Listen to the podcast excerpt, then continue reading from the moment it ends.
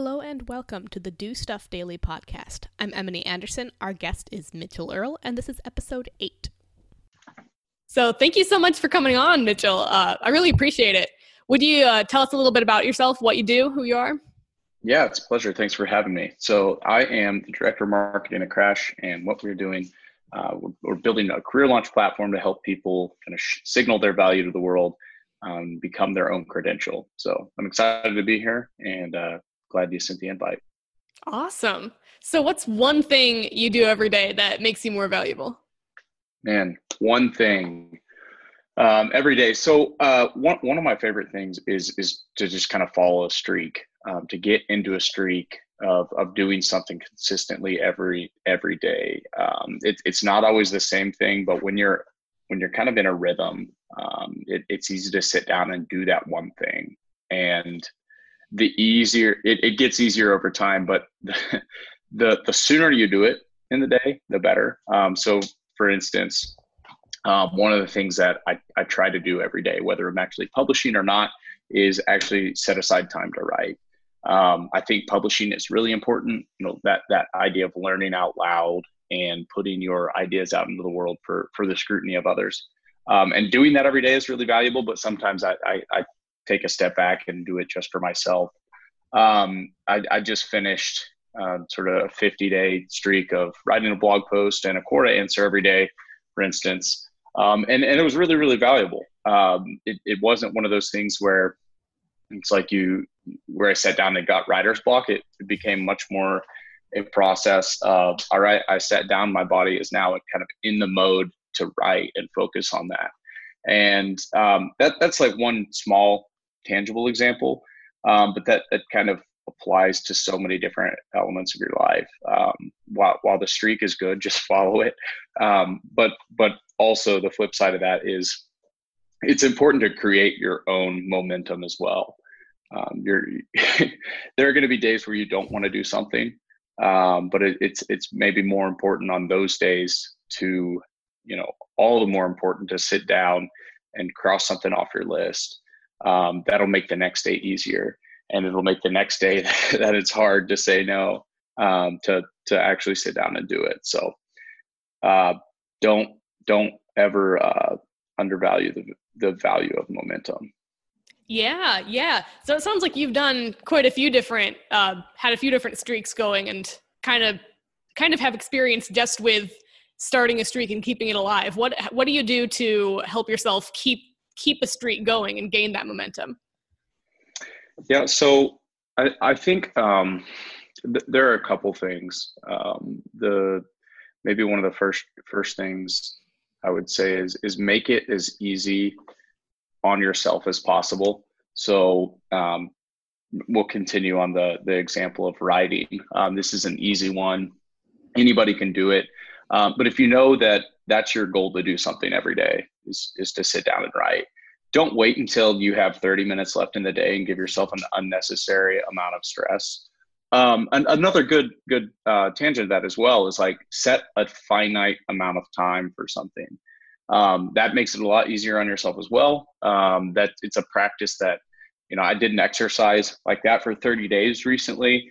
Is I put 10, 10 minutes on literally on a stopwatch set it and wrote for 10 minutes whatever i had at the end i was done and hit publish.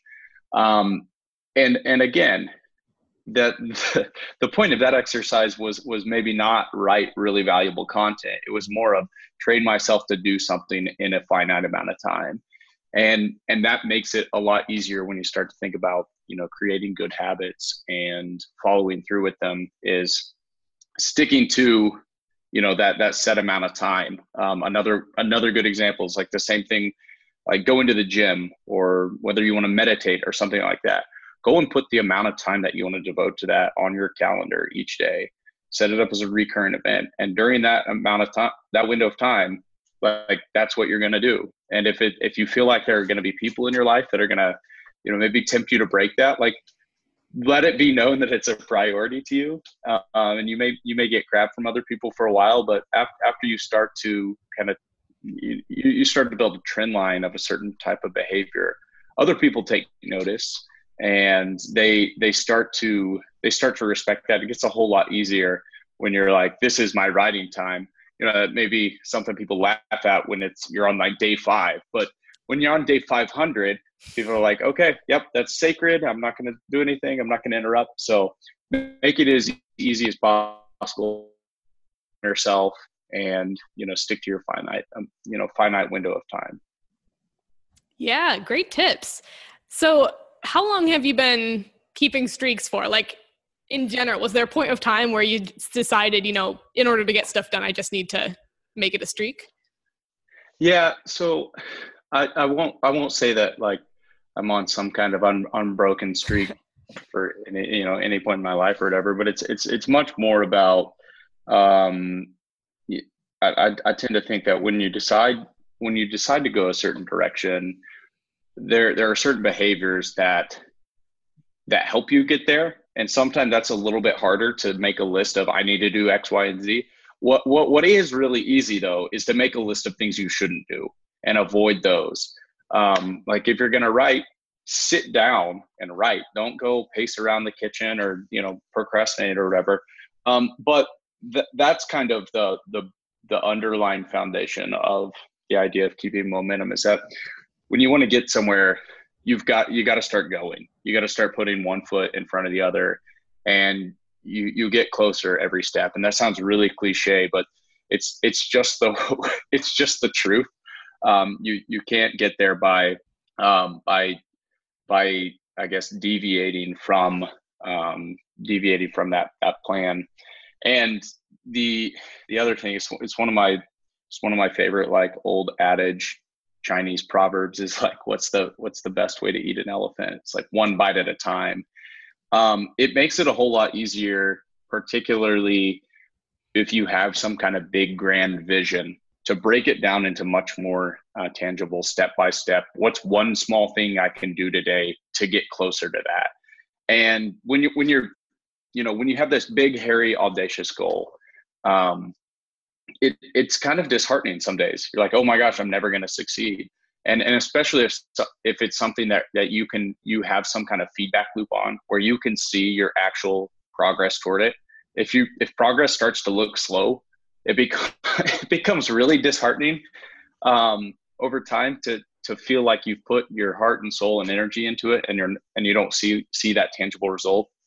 So breaking it down into you know much much smaller bite-sized pieces and then just trying to make progress every single day whether it's big or small just like cross one thing off the list you're going to get closer and you're going to feel better over time so that's yeah. kind of the idea that's fantastic. That's like the entire the entire idea i'm trying to trying to get out through this whole whole project. So where can people find you if they want to find out more about what you're doing?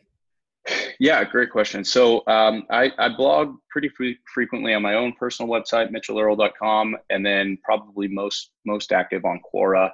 Um, again, Mitchell Earl is is the handle on that, and then always feel free to go check us out crash.co and what we're doing there, helping people launch their careers. So cool stuff. Thank you so much for coming on today, Mitchell. Yeah, been a pleasure. Thanks for having me. You're welcome.